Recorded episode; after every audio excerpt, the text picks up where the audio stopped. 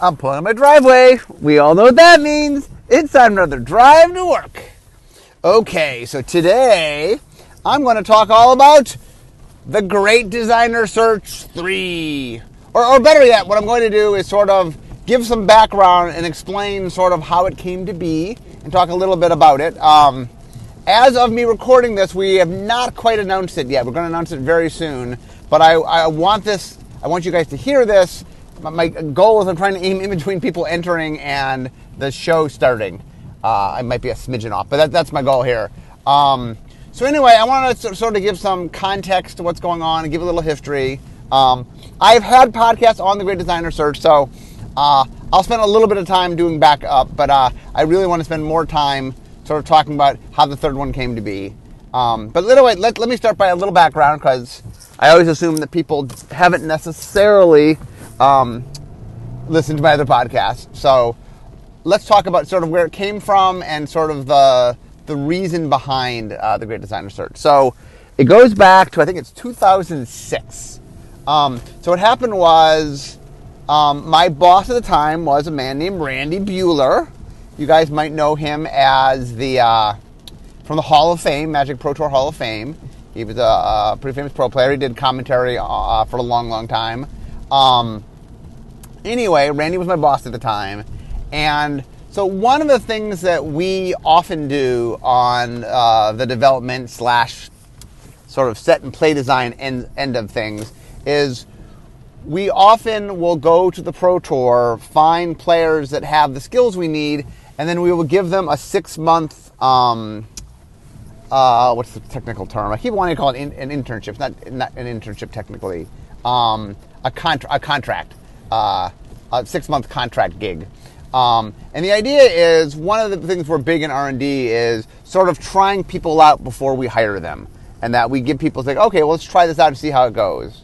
Um, so Randy comes to me and Randy says, okay, I would like to, to do a six month um, contract position for someone for design.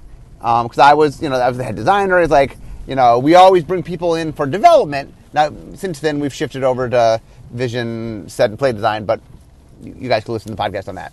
Um, but anyway, he's like, I want to bring in a designer. Um, you know, I, I, have the budget for six months. Um, and if they work out, then, you know, we could hire this person. Um, and he said to me, but like, you know, this is your area. Who, who do you want? And I said to him, I go, oh, well, here's the problem. Here's the thing. Here's the, the concern I have is I know that the, on the developmental side that the Pro Tour is a perfect sort of place to search for people. That the skills that you need to sort of test the game and break the game and, you know, all the skills you need to sort of figure out whether or not something is working translate really well to being good at magic that a lot of uh, our top developers have come from the Pro Tour and have Pro Tour experience. Um, the problem is being good at making the cards is a different animal than sort of field testing the cards, and that um, just being good at magic doesn't inherently make you necessarily good at coming up with what the cards do or the ideas. Um, so I said to him, I go, I don't, I don't know where to find this person. You know, I don't know I, I, I, would I would like to do this. I, I, definitely we need to find more design talent. Um, so he said, "Well, think about it. You know, this is something that he's he's what he was budgeting." So I thought about it, and that night, I believe, uh, my wife and I were watching TV. I don't remember I'm going to say Project Runway. I think it was Project Runway, but it, it, it, could have been one of multiple reality shows. So, for those that don't know the reality shows, my wife and I watch a number of reality shows. There's a whole class of reality shows in which it essentially is a job interview where you are trying to do something, and it, you know, um, you know, uh, Project Runway, you're designing clothes, and Top Model, you're a model, and Top Chef, you're a cook, and Last Comic Standing, you're a comedian, and you know, there's been a lot of these kind of shows. Where the idea is you're good at some skill, and then you're constantly tested on that skill, usually th- through challenges that are a little offbeat. Um, and then each week, a panel of judges judges you, and somebody gets eliminated. Um, and you whittle down until somebody wins. Um, and I was watching this and I was like, oh, this is what I need. I go, my problem is I, I want to find designers, but the only way to do that is to sort of test people's design skill. How do we do that? And I said, oh, well, what if we had like a show, like a reality show where people applied and then um, I'd give them design challenges, you know, and they could have to come up with weird design challenges. And then we have judges. And so I came back, I said to Randy, I go, okay, okay, this could sound a little weird, but what do you think if we do like a reality show to find our designer? And Randy was like, if you want to do it, sure, fine with me. So we needed to come up with a name. I remember we went through a whole bunch of different names.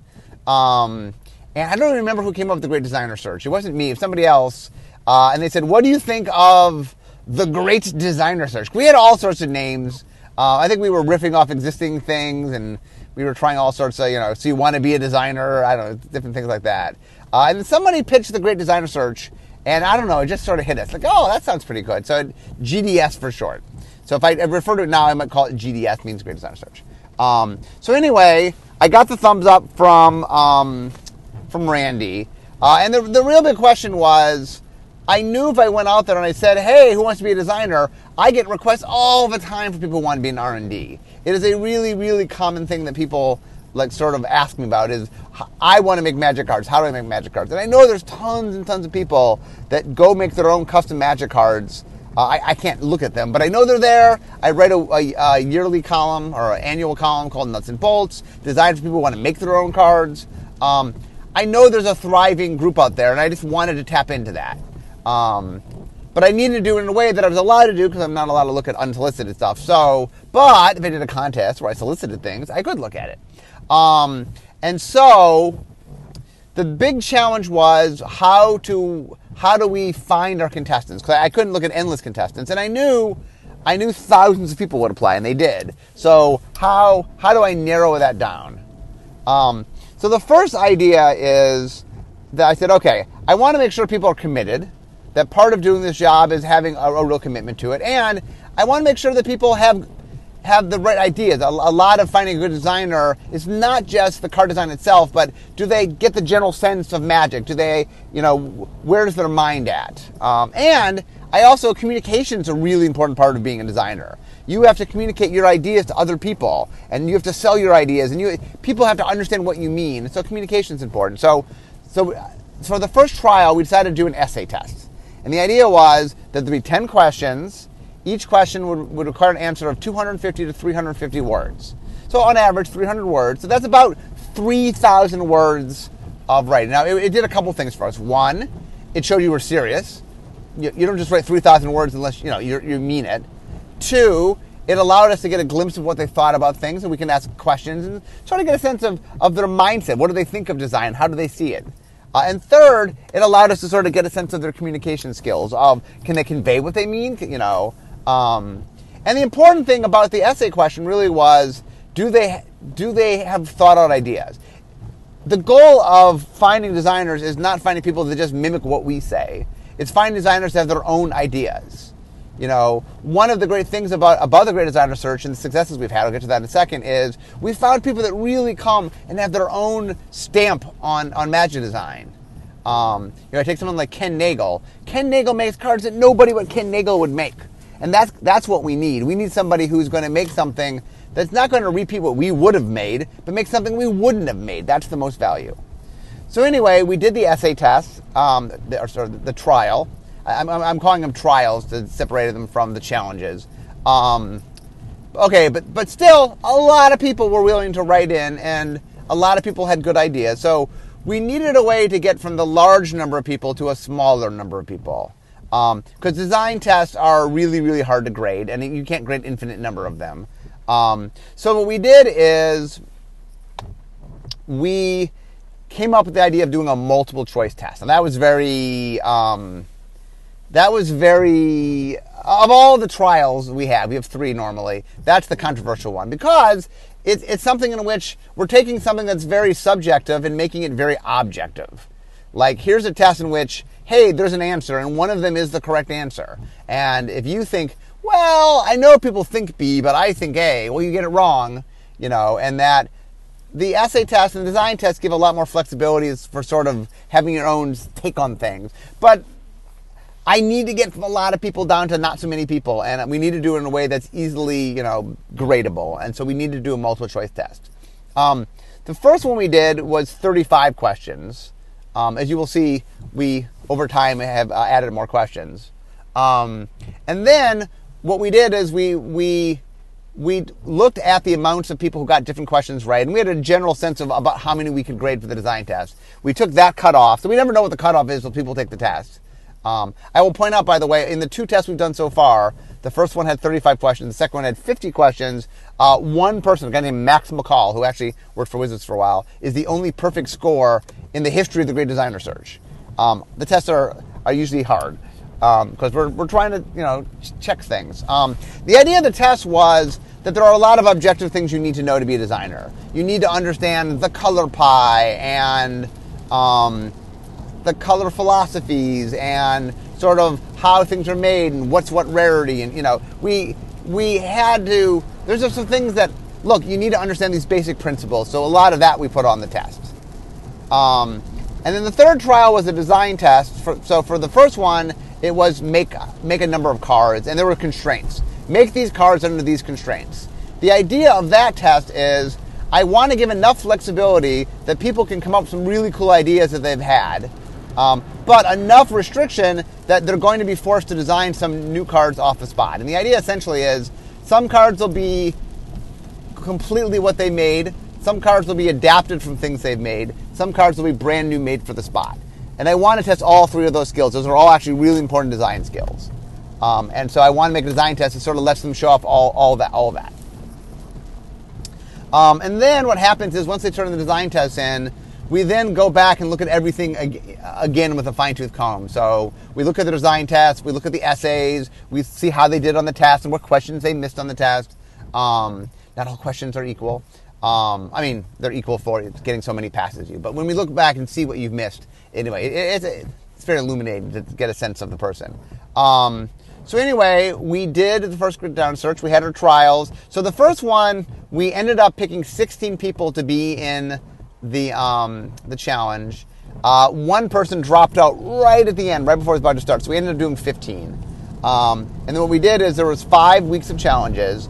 So everybody did the first challenge. Then we eliminated three people, then three people, then three people, then two people, then two people. That's right. No, it was three, three, two, two, two. So we ended up with three. At the end of the last challenge, there were three people remaining, who was Alexis Janson, Ken Nagel, and Graham Hopkins. Um, and then we flew the final three out to Wizards. We had a live challenge. Uh, we were able to sit down and chat with them.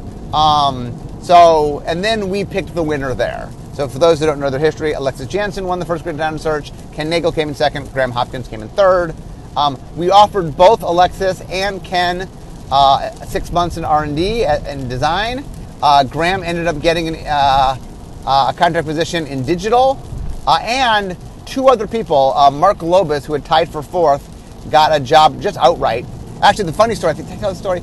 Um, when we were going to fly them out, it was cheaper to buy tickets for the top five than it was to wait till we knew who the top three were. So we ended up having tickets for uh, Ryan and Mark. Um, and Ryan was in school, so it didn't make sense to fly him out. But uh, I mean, Ryan was willing to leave school to take the to take the internship if he got it. But um, we didn't want to sort of take him away from school prematurely. Uh, but we, Mark, we flew out because he seemed like an interesting candidate. We ended up hiring him. Uh, he got hired in digital originally, but now he works in R and D as a pro, uh, in, as a product project architect.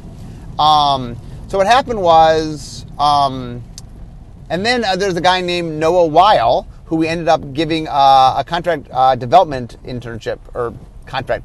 I keep wanting to say internship, wasn't technically internship. contract position. Um, now Noah, I think, really had his. I mean, I think he was interested in seeing what R&D was like. Noah really wanted to become a lawyer. By the way, he he ended up going to law school and is now a lawyer and on to wonderful things. Um, so I don't I don't think I don't think Noah's long term job was to really be at Wizards. I think he was more interested to get a sense of it. He had always played Magic and loved Magic, um, so he did not stay. But uh, uh, Alexis and Ken and Graham and Mark are still at Wizards. All four of them are still at Wizards. Um, and uh, like I said, um, Alexis led the design for Dragon's Maze. Uh, Mark Globus led the design for I think Magic 2014. Um, Ken's led all bunch of designs. He led Worldwake. He led New Phyrexia. He led um, Born of the Gods. He led Eldritch Moon. He and I co did Ix, Ix, uh, I keep on uh, Ixalan. I was going to say Ixidron. That's the wrong. That's the uh, that's the guy who uh, that's the character from um, Onslaught. Anyway, um, and Graham has not actually led a design team, but he's very very active on the in the digital side, and um, he has been on many design teams, and I love having Graham on design teams. Um, anyway, so that went well. We got a bunch of people. Like I said, four of them, um, you know, five came. Four of them ended up long term staying at Wizards, um, and all was well. So flash forward four years, I believe. I think it was 2010. We decide, okay, um, we're looking for. At the time, we were we were looking for a slightly different skill set than we were for, for the first one, which was we were looking for what we call vision. Um, the first one was a little bit more about raw card design. The second one was more about sort of vision, which is coming up with worlds, coming up with sort of larger sense of what, what's going to happen. We, we needed more people with that skill. So we changed up how we did the second one. So the second great designer search um, was we had the audience, I'm not sorry, we had the contestants build a world. So we did the same thing. We had, an, we had the trial of essays, we had the trial of multiple choice, we went up to 50 questions from 35. Um, and then we had um, the third trial was involved you building a world and then making some cards that went within that world.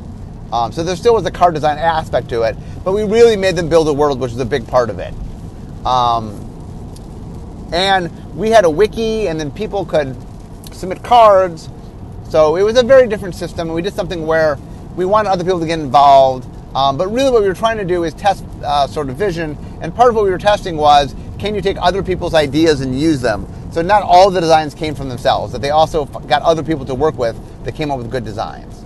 Um, and that test ran similarly. Now the, so there's a bunch of differences between GDS one and GDS two. So GDS one, um, we had 15 contestants. We were knocking out multiple contestants a week. We had five challenges, but they would run week back to back to back, um, which is kind of crazy when I think about it now. Um, it was five consecutive weeks. So when we did the great second great designer search, we're like, okay, okay, that was a little much. Um, my running joke for each time I had done the great designer search is I'll do the next one once I forget how much work the last one was. Um, so what happened was that um, we decided to not do 15. That was a lot of people. So we cut down to eight. Top eight, big thing in Magic. It felt, it felt like the right number. Um, and we uh, we decided instead of making it every week, we make it every other week um, for two reasons. Eh, sorry. Um, one was that it was a lot to ask of the of, of the um, contestants, and we felt like we needed to give them some downtime. That making them work five consecutive weekends back to back to back to back was just grueling. So we said, okay, okay, let's give them, let's make it every other week to give them a week off, and we needed more time to put it together. So a little behind the scenes thought for you guys. The way it works is we have a number of judges, and then for each test, uh, the people turn it in, and then each judge at the same time, because we're trying to go quickly, judges all the cards. So let's say, for example, we do a challenge where we make them design 10 cards. Let's say there's eight of them. So that means every judge has to grade 80 cards, has to take each card from the eight different people and then grade each card. And then what happens is each person writes their review and then they send it to me. And then my job is to then mold them all together. And what I mean by that is I want it to read conversational. I want it to read as if the judges are talking to each other. So let's say, for example, one of the judges says something and then I say the same thing. I will change my answer to go, I agree with Judge A. This is a problem. You know, so I, I will say what I have to say, but I will put it in the context of me agreeing with what comes before me or me adding on to something someone else said so that it, it is um, it gets the sense that there's more connection. One of the things that we're trying to do is the Great Designer Search has proven to be a really good tool to find designers, but it's also been a very educational experience. If you love magic, especially if you love magic design, you know, there's no greater way to really get in the, into the nitty gritty of magic design than watching people actually design and watching real people judging them and giving them feedback. because that is actual magic design. You make cards, people give you feedback on them, and you uh, you adapt to the feedback. That that is what we do. So, um, if you really are interested in how magic design clicks and works, the other thing you'll find interesting is the judges don't always agree. Sometimes one judge likes something the other judge doesn't like. You know, it's not as if there's just universal appeal to everything. Um, the other thing you'll find is there are a lot of rules that come out as people break the rules. We're like, oh, well, you did something we don't do, and then we'll explain why they, you know, why they shouldn't, should or shouldn't do that. Um, and the thing that's been really cool uh, of watching both these previous uh, GDSs for the audience is some of the ideas that have been made later went on to be, become things. Prowess showed up in the second Great Designer Search. Um, there's a card, uh, if you the card uh, Better Than One from Unstable. Uh, Alexis Janson made it in the first Great Designer Search. Um, I think we changed colors, but she designed the card. Um, there's just a lot of cool things um, that that get created, and some of it like um, uh, Ethan made Evolve that that became a Simic mechanic in Return to, or in, in uh, Gatecrash. Um, uh, Shawn Main made Battalion that ended up becoming a mechanic also in Gatecrash. Um, Gatecrash was right after GDS, so we I was able to use it herself.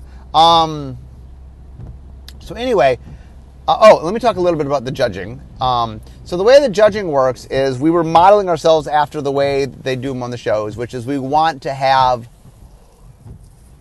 judges give you feedback. The first time we did it, um, I ended up getting three judges, three human judges, um, which was I got Aaron Forsythe and Devin Low. Um, they were, I think Devin was at the time was the head developer, and Aaron was my protege at the time, uh, working on design. Um, I knew both of them could write, uh, and then uh, we had Gleemax, which was I think I've mentioned this before. I, I wrote Gleemax. Um, so I, I, wrote myself as well. The point of Gleemax was I was trying to get a Simon Cowell kind of like really cuts the point, you know, not sentimental sort of judge, but I didn't want any human to have to do that because it. Um, so I decided Gleemax is the alien brain that runs R&D. Um, we decided that that might be uh, we could use that as a means. So Gleemax always gave really short, really to the point, bluntly to the point advice. Um, and anyway, um, oh, the funny story is so the very first week um, we do judging, and Devin is a Devin's a sweet guy, so he was just being real supportive in his um, his comments, and a lot of people. So uh, at the time, um, American Idol was a big thing, and the, the, judges at the time, Simon Cowell was you know the harsh judge, and um, Randy Jackson was sort of I don't know, he was the fun one, and then Paula Paul Abdul was known as the nice one, and so all these people made jokes about about him after the first week that he was the Paula Abdul because he was so nice, and the next week he decided, like, oh, I'm not so nice. On week two, he just got really harsh in his, his criticism. Like somebody um, had made a mechanic called Fragile. Uh, and the way Fragile worked is any damage you took would kill you.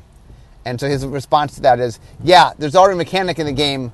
Uh, Fragile's already a mechanic in the game. We call it one toughness. so I remember going to, I go, whoa, whoa, Devin, Devin, you gotta, I like nice Devin. Can you, can you please be nice, Devin? So he then got a little nicer. So, uh, um, but anyway, so that was it. So the second, the second um, Great Designer Search, the judges were me and Ken Nagel, and then we did we we brought in guest judges. The reason we did that was there's a lot of people I wanted to involve, and so the only way to do that was I, I just everybody couldn't judge if I just had you know, I couldn't have 20 judges. So what we did is we'd have me and Ken, and then we would have one to two guest judges that would come in. Um, and it allowed us, for example, to bring back people who were in the first Great Designer Search and stuff like that. Uh, I know Alexis and Ken. Well, Ken was one of the regular judges, but Alexis and I think Graham and I think Globus, a, a bunch of the people from GDS One came and did um, did stints as guest judges. I thought it was really cool. So anyway, um, oh, the other thing about the second Great Designer Search was um, there's this thing at Hasbro called the In- INI Awards, which stands for innovation, I believe, um, that just looks for innovative things, cool things that people do. And so the Great Designer Search 2 won the Innovation Award, won the INI Award. Now we joked at the time that it's kind of funny that the second one won the Innovation Award, It's like we did it again, and that that's innovation. Um, I think what happened though was I don't think the Indie Awards existed when we first did the first Great Designer Search. So, the first Great Designer Search that existed within the context of us of there being innovation awards won. Um, I, I, still have that at my desk. Oh, there's a lot of traffic today. How are we doing on time? Let's see. Oh, this might be a long podcast. I should pace myself. Um, okay, so those were the first two um, great designer searches. Um, oh, so the second great designer search, uh, the top three were a guy named Ethan Fleischer, who came in first, Shawn Main, who came in second, and Scott Van Essen, who came in third.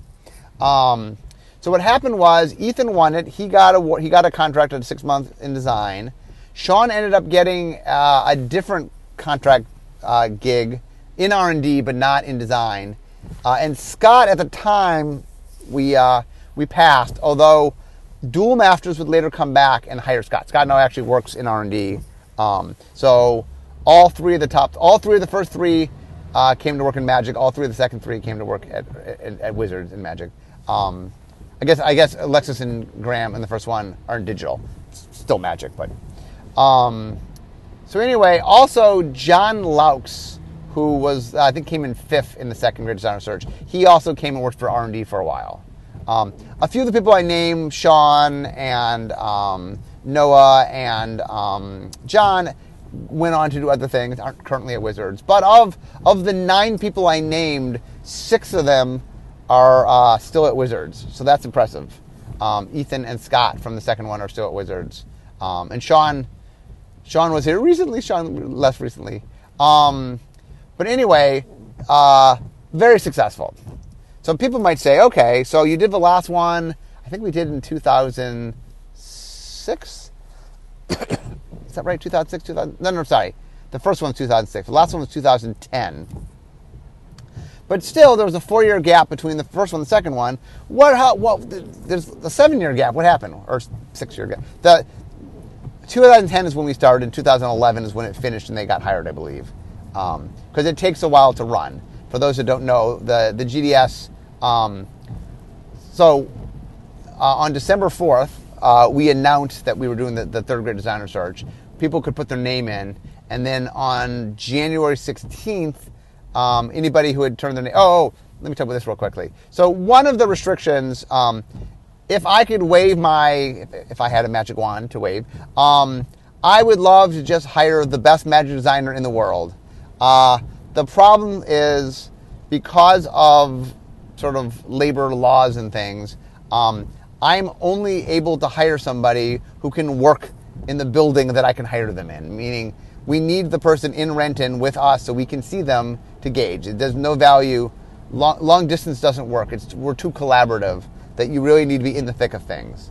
Um, and that means in order to try somebody out in a temporary uh, capacity, we need them to be able to work in the U.S. It is basically impossible to get a visa for somebody for temporary work. It's just, it, it, in order to prove you need a visa, you have to prove that they have a skill that you need, and there's a lot of things you need to do. It's just, the other thing, by the way, is we budget, we budget for a certain um, time period, and that even if somehow we could get a visa, which is near impossible to do, the time frame it would take to get it, we wouldn't have the person in the period where we have the money to pay them. So it, it just doesn't work. So there are a bunch of rules to be in the Great Designer Search. And like I said, I they're, they're rules out of necessity, not out of desire. Um, so one rule is you have to be able to work in America, in, in, in the U.S., in, in Renton. Um, number two is you have to speak English fluently, just because you have to communicate with all of us. It's a collaborative thing. Uh, number three, he's got to be 18. Um, you can't be a minor. Um, and there's a bunch of other smaller rules. Those are the major rules. I mean, you have to be willing to relocate if you get the job and stuff. Um, so anyway, we um, did the first great designer search. Got I don't remember 1,600 applicants or something like that. We did the second great designer search and it was like 18 or 1,900. I have no idea what's going to happen this time. Um, you know, the fact that we've done it twice and it's been successful and people can literally see, like, hey, Ethan Fleischer, who just worked on the lat set, he he won the second Great Designer Search, and he's a major player. You know that you can sort of see. Um, and well, one of the cool things, by the way, about the Great Designer Search, one of the things that I really, really liked that I I didn't realize how much I would like, but once it happened, I, I, I was there's not a lot of opportunity where we kind of reach out to the public. That one, like I said, the number one request I get is I want to work in R and D. There's not often where I'm like, hey, you out there, there is a chance you could work in R and D. Um, and that the Great Designer Search really has ended up being this sort of um, even for people that don't participate in it, just to be able to watch and root for people, and you get to see someone who's just just a fan, right? You know, when this whole process started, Alexis and Ken and Graham and Mark and Ethan and Scott and Shawn and John and Noah, they were fans. They were all fans. They weren't necessarily somebody, you know. Um, I think Noah might have been on the Pro Tour, but, with few exceptions, they weren't names that we knew. Um, you know, they, they, were they were brand new faces that we hadn't seen before, and that these are people, you know, that this is sort of a system by which we get people that are just we like. I love getting new blood in. I love getting people with fresh perspective. It's a chance to get people who like who know magic, but we don't know them, and that's a really cool thing. And the public has really, really embraced the Great Designer Search. Um, for example, back when we used to have threads, uh, articles used to have bulletin board threads on our site. We don't do that. I haven't done that in a while. Um, the longest thread in the history of Magic's website was the bulletin board thread to the first Great Designer Search. Um, and, you know, one of the things is whenever we put up the Great Designer Searches, a lot of people read them. They're very popular, and you know the whole audience gets really into it. And, and, in fact, you'll see articles of people talking about who they like and what person they're rooting for, and it really becomes this really magic community thing, which I really, really enjoyed. Um, and the fact that it's something that everybody gets to participate in. It's very public. Like most of our employment stuff is not very public, and this is super public. Um, so I love the, the sort of um, the approach to it and the publicness of it. Um, okay, why did it take so long? Why, why, did it take six to seven years before we did the second one or third one? Um, okay, well, a couple things. So I, I, need to go behind the scenes a little bit for this one. So here's here's one of the biggest reasons, which is something that it's kind of the harsh reality of business, which is the the prize for winning um, the Great Designer Search is you get a six month contract um, opportunity. Um, but really, the point of that is that we want to try you out, and if you if you work out, if you really are a great fit, we want to hire you. We want to convert you into full time. Like all these people I'm naming, we converted them into full time. You know, um, and so one of the things that's important is I don't want to do a great designer search if in the end the business realities keep me from having the potential to hire somebody. And so one of the issues has been, and I, I can't get into all the details of it, but suffice to say, um, I needed to wait for an opportunity where I could have the opportunity. You know, I, I, could, if the person works out in their six month um, contract position, that we have the, the, ability to hire them. That's not always the case. Um, there's many people who come in for contract work that there's no expectation, or there's no even chance that maybe they'll convert. And this is something where, hey, look, we're bringing them in. I I want the the opportunity. And once again, winning this doesn't mean that you necessarily get to convert. It, it, on some level, you know, we, we joke that you win one contest to start the next contest. You know, like like you have to prove yourself on a different level. You have to sort of prove yourself in the job as opposed to outside the job. And there, there's overlaps, but there's some differences there. Um, but anyway, the biggest reason that I took so long to run it was I needed to have the opportunity, um, from a business perspective, that I could hire the person if if they, they work out. Um, the other thing is that one of the problems with success uh, is that everybody gets really excited to sort of make it bigger and better. Um, so we actually we had tried to start the third great designer search a couple years ago, um, but part of what happened was because we got a lot of people involved and a lot of people were really excited, really, really excited. Um, this is something like a lot of the people I know who work on on social media, for example, one of the things that they said they were really excited to do was they were excited to do a great designer search. That they had been on the outside and watched us do it, and it was such an exciting thing that they wanted to help be part of that on the inside. Um, and so what happened was there were a lot of really grandiose ideas. I mean, wonderful, awesome ideas um, that would have add extra elements and extra layers and do extra cool things. Um, but the problem is when you make something larger, when you do new things to it, it just adds a lot more complications. And so the problem we ran into was this desire to do lots of cool new things sort of was slowing us down because you know new things require people and time and budget.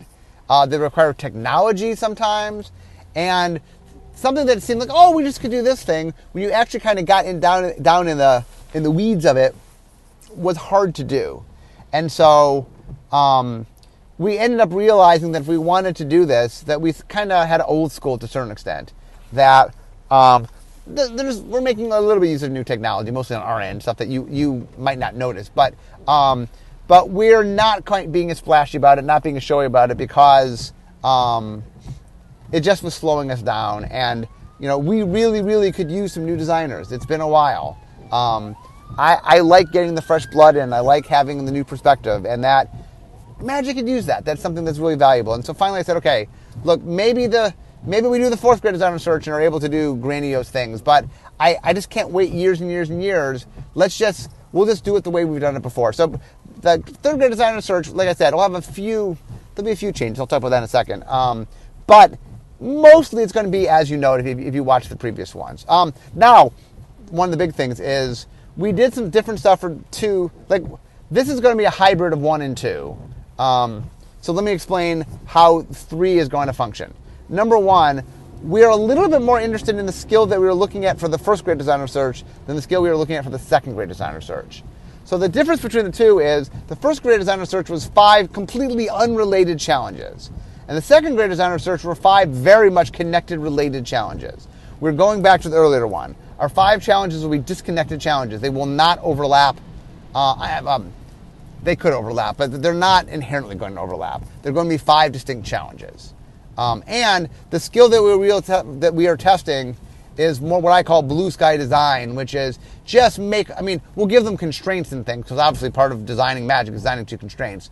But a lot of it is like, make cool cards. I'm going to give you opportunities to make cool cards. And wow me with sort of your card designing skill and your mechanic designing skill. And I want you to sort of show what you can do. Um, the second, like I said, the second one was more about cultivating and more about building something that you keep working on. That was cool, and that's something we do at Wizards, but we're going to shy away from that.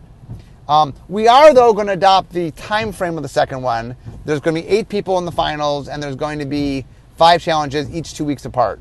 Um, the, the, the first great designer search was just a little too crazy for everybody. So, so this is going to be like the first great designer search in kind of the skill set we're looking for and the type of challenges we're doing, but be like the second great designer search in more the time frame and how we work it out. That it'll be eight eight people, five challenges, one person knocked out each time, down to three people that we fly out to Wizards. Um, now, let me talk about some some of the differences. Um, the trials are basically the same, and I think by the time you listen to this, most of the trials will be over, if not all the trials will be over. Um, once again, we're doing an essay trial, we're doing a multiple choice trial, we're doing a design trial. Um, the essay, the essay test, or you know, it, it's new. They're new questions, although the first question is the same. I always ask the same first question, which is like an introduce yourself sort of question. Uh, the first one is the same. Other than that, nine new questions.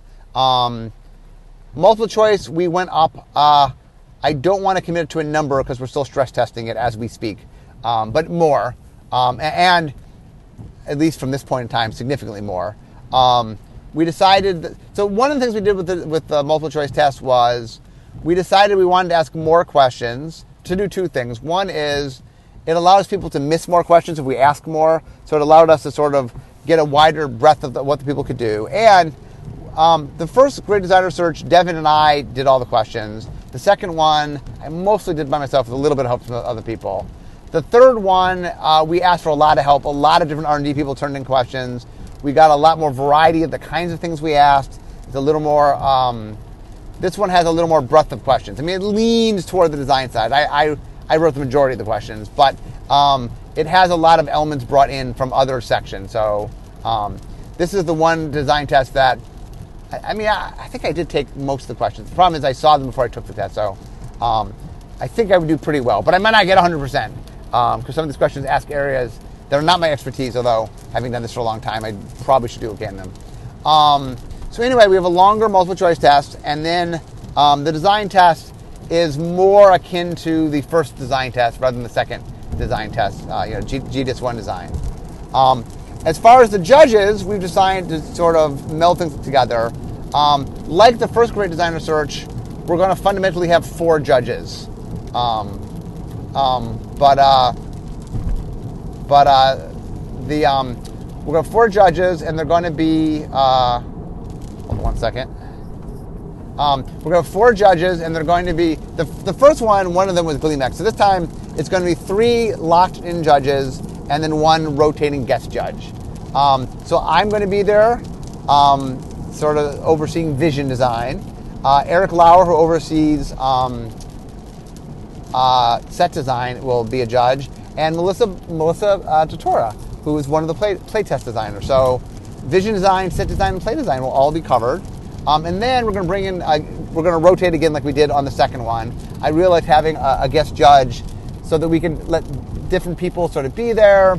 Sometimes when we do things in which there are different skills we're playing up. Um, when I say one judge, by the way, I, I, reserve the right that it might be two guest judges, depending on what the thing is. I might bring specialists in if we're doing a particular thing. Um, okay. Uh, the other big difference will be, um, well, I, I don't want. I guess I don't want to ruin all the surprise. Um, the, the, we are trying. We're trying our hand at a few new things. Sort of a presentation. Um, I mean, a lot. If you like the previous great designer searches, these are going to be modeled after them. Um, the way it will work is, and I don't know whether it's going to come up on a Thursday or Friday, but in the end of the week, uh, every other week, we'll have an article. Um, the article will show um, and it might be broken into two parts. We're still working this out. But first, you will see the previous challenge. You will see all the stuff they did. You'll see the judging from it. Um, and the judges will go over everything they did and give comments, and then gets overall comments. Um, and then um, we will eliminate somebody, uh, and, and then we will we will give the next test. So the way the design tests are going to work, or the challenges sorry, are going to work is, I think we give them um, 72 hours to, to do their work. Um, uh, what will happen, by the way, for, the, for, this behind the scenes is I will be talking with all the contestants behind the scenes. Um, I will let them know when they get let go, what the next test is. They they will know stuff before you guys all see it. They'll know ahead of time. They're not going to find out they get kicked off the show um, because they read it online. We we accidentally did that once in the first great search. I sent everybody uh, email but it bounced or something. Anyway, I will make sure not. I don't want that to happen again. Um, but we will make sure that people know. Um, and the cool thing is that uh, you know I, like I said, the reason I wanted to film this when I did is I want you guys to watch the show. I want you guys to see the Great Designer Search. Um, it is a really cool experience. It is something that is, like I'm saying, if well, two parts. If you enjoy making magic cards, there is no no single thing we do with more content, more educational content to designing cards. These are actual working working R&D folks giving real tactical advice. And this this year, because we have all three sections represented, you're going to get advice on, you know, I will give I will give comments on on the vision end of things. Is this a strong idea? Does it support itself? Can you build around it? You know, does it? What kind of um, design weight does it carry with it? What you know, what, what individual cards can dictate what happens in the rest of the design, and I'm going to talk about that. Um, Eric's going to be talking a lot about sort of look, we have to make cards, and they have to sort of make sense, and they have to fit in the larger thing, and there has to be a balance, not just to, within that set, but within the larger ecosystem. Um, and Melissa's going to talk about okay, we want to make sure things don't break. We want to make sure things are fun and playable, and you've made choices maybe that don't allow us to make the funnest card, that don't let us push it in a way we can. You've maybe not, you've taken away knobs or you've, you've built things in such a way that maybe it's hard for them to do what they need to do. Or maybe you did something right and she says, oh, this thing is excellent. The fact you've done this makes it an easier card for us to be able to push and construct it. Um, we will have feedback from all the judges to get a real good sense of that. Um, and like I said, I will rotate in guest judges, so you will also get some more tactical feedback depending on what the challenges are. Um, I'm trying to think any other. Uh, what, what, how are we doing on time here? Um, wow, a lot of traffic today. Um, this is one of those ones where, like, really, I meant to talk for half an hour, and I'm going to talk for an hour. So I will see if I can uh, fill in the time. I, am still, I'm still probably 15 minutes from Wizard. So uh, let me talk a little bit. I'm going to shift gears a little bit um, and talk about some of the qualities. Um, I'm, I'm going to talk about um, past, past um, people and sort of how my, my relationship to the people who have become st- staples on Magic and how I first got to know them. So let's go back to GDS one. So Alexis and Janson and Graham and Mark um, are the four that uh, still work in Wizards. Um, so Graham and uh, Alexis work on the digital side. Um, Mark and Ken work on work in R and D. Um, so the interesting story about this is um, I'll start with Ken. So Ken, I had the, I gave him the design test, and I told them I gave them a I think I gave them a day to turn it in. Um, and Ken turned his design test in the first minute it could be turned in. There was like 24 hours to turn it in, and he turned it in at like 12:01 or something. Like you can turn it in at midnight, and he turned it in at midnight. But uh, but they had 24 hours to turn it in. So Ken was like, I want to show you that I can do this. And he made this bold, sort of grandstanding move. And I remember when I came into work that day, he, I came in that morning and looked at my email to see what had been turned in. Um, or it wasn't my email, but the, the email. Um, we had set up an email for this. And um, he was the only person, he was the only design in. And, and I don't know, there were, I don't remember the exact number, 100 or so people that were taking the design test and um, I was like, wow, that is ballsy. Like he turned it in when he was allowed to turn it in, the, the, not a not a minute later, the earliest possible moment. Uh, and I said, either this guy is good or he's you know he's just. And I remember like looking at his designs and going, oh, he's good, like you know, and I was impressed. Uh, and he took a big risk. Ken is a big risk taker, and that was a big risk because that could have flopped, that could have flown in his face. I could have said, you know, hey, here's someone who doesn't care to spend the time to get it right or something. Um, I liked what he did. I sort of liked, I, I, I liked his bold move. Um, and one of the things that Ken did the whole time that I really appreciated was it was clear that Ken had an opinion. That was not my opinion, that was Ken's opinion. And he would make bold statements. Even in his essay, he made bold statements. Now, he backed them up, he defended them, he had thoughtful ideas to say, but they were bold, brash statements. Um, Alexis really impressed me because it was clear that Alexis was a student uh, of my writing, of magic design, that she really understands the nuance of it. And um, the reason that she won, I think, is she her the nuance of her designs are so strong. You know, like the fact that she made a card that I'm making the third Un-set like in, in. It, it was just a perfect card. You know, it was well designed. I think, like I said, I think I changed the colors. But other than that, um, and me changing colors was more about the needs I had of the set I was making, not that the color she gave me couldn't have worked. Um, like I think she made it red green, and I made it green white. Um, but anyway, um, but Alexis really the, the thing that I, I, I really grabbed me right away was that there was so much attention to detail and so much that I often talk about how magic is a craft. And Alexis was like a student of the craft, had clearly, clearly spent time and energy understanding it and working on it. And that really impressed me. Um, Graham. Graham, the thing that I loved about Graham was his designs had a sort of a lyrical quality to it that he really cared about the aesthetics and that he did, like Ken, he really made cards that weren't the cards I would make. Like Alexis was the person who was the most similar to the way I designed, um, and not that she didn't make stuff that was uniquely her own, but it was stuff that I I could see elements of how I would design it in it. Both Ken and Graham were doing their own thing, uh, and Graham really had this appreciation of aesthetics that I loved, and just sort of made cards that felt right. Um, they're the kind of cards sometimes that seemed like by the numbers they shouldn't work. Um, there, there's this thing I, I, don't even know if this is really true, but there's this thing that talk about how you know they tried to figure out how a bumblebee fly, and the the Aeronautic people couldn't figure it out. I'm sure they could, but um, had a little that, that, that what I call bumblebee quality, where you can't quite it works, but you can't quite understand why it works. Uh, and I, I, I, like I said, Graham is always fun to work with. He always sort of pushes you in fun and interesting directions. Um, and then Globus, Globus was somebody who really, um, he was somebody. He obviously came from a very technical background, and he really had this this technical sort of way he observed things and broke things down. I mean, it's no surprise that he became our project architect. Like he sort of took the skill that I always admired and sort of built an entire job around that skill of sort of understanding how things click together and how they work. Um, and he was always super, super technical in his design. You know, he was super Melvin in, in, in what he did.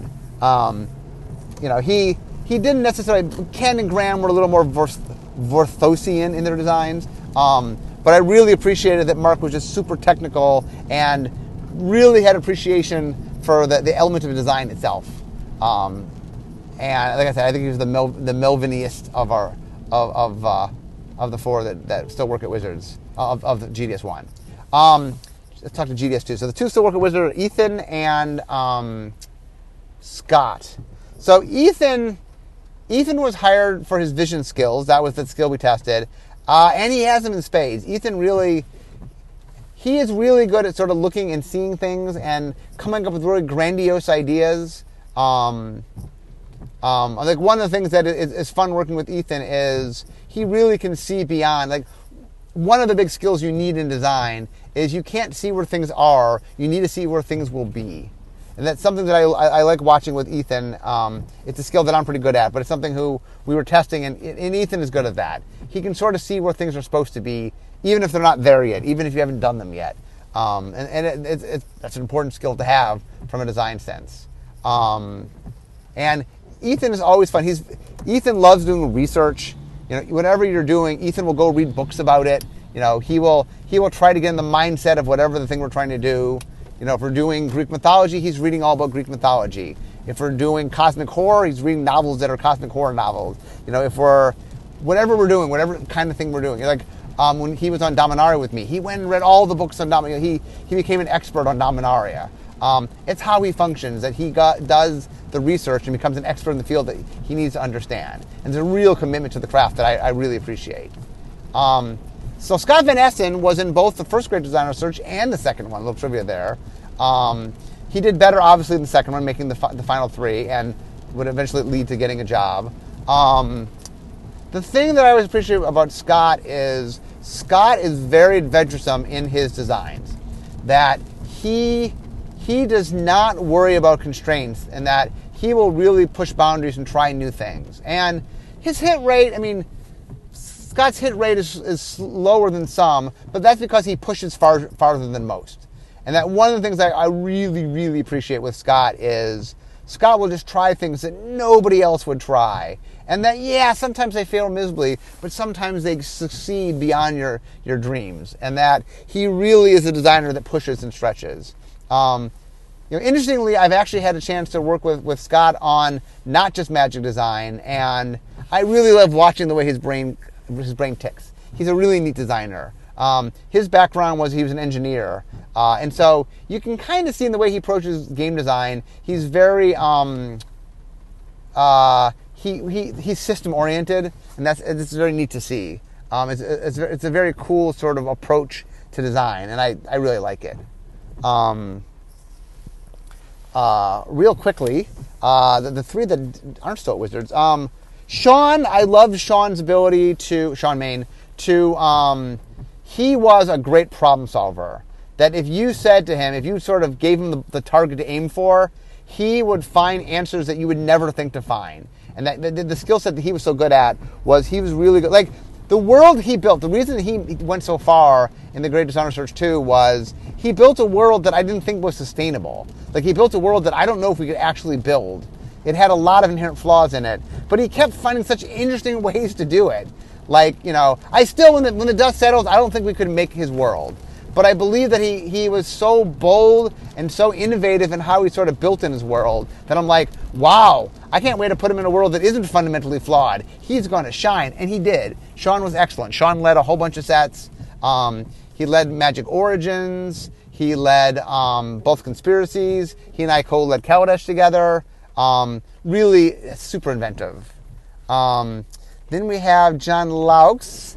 Um, so John and Noah are the two that I worked the least with. John did digital, and Noah was doing development where I was not very involved with it. Um, both of them, John Laux had a very imaginative mind uh, and, and was very creative, and he really was someone who committed to trying to find, to making the, the best vision of something come to be the reality. Um, and Noah, Noah was, I mean, maybe you, you get the sense of why he went into law, but he really sort of examined systems in a really interesting way, and I loved how he approached things, and he really sort of tried to figure out why things didn't did not work and how they could work. Um, like I said, I did I, neither John nor Noah did I work particularly close with, just the nature of what they had. Um, but both of them were also super, super.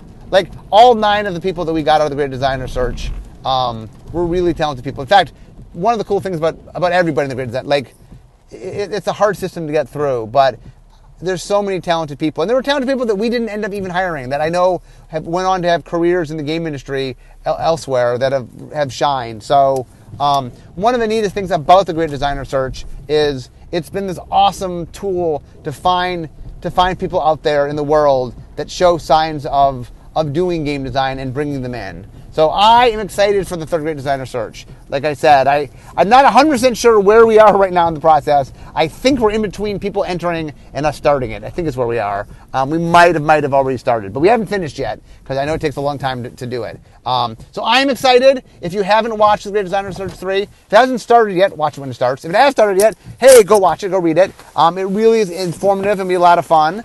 Uh, and I'm excited to see who we get. Who are the new people? Who do we find? Who who who's the winner of the Great Designer Search three? I'm I'm really really looking forward to this, and, and I'm recording this at a time where I know nothing. I, we haven't even announced it exists yet, so clearly I don't know who the possible people are. At the time you're hearing this, we probably have our, our finalists if the show hasn't already started. So. Um, there's some cool people. I know there will be cool people. Every time we've done this, there's been cool people. Uh, and I, I, don't even know how many people are going to try out this time. Like I said, uh, each time we've broken the record for the most people to apply to something within Hasbro. Um, so we'll see how we do this time. But anyway, I'm excited. I hope you guys are excited. Please pay attention to watch it. I know we're going to spend a lot of time and energy on it. We're going to have some really good insight and give a lot of judging. Uh, and you'll get a chance to sort of see Magic's reality show. It's one of the cool things about this. Not often you, what you love gets to be a reality show, and we get to do that here. So anyway, uh, I had extra traffic today, so you guys got an extra long podcast, but I hope it was fun and enjoyable. But anyway, I'm now finally at work. So we all know what that means. This is the end of my drive to work. So instead of talking magic, it's time for me to be making magic. See you guys next time.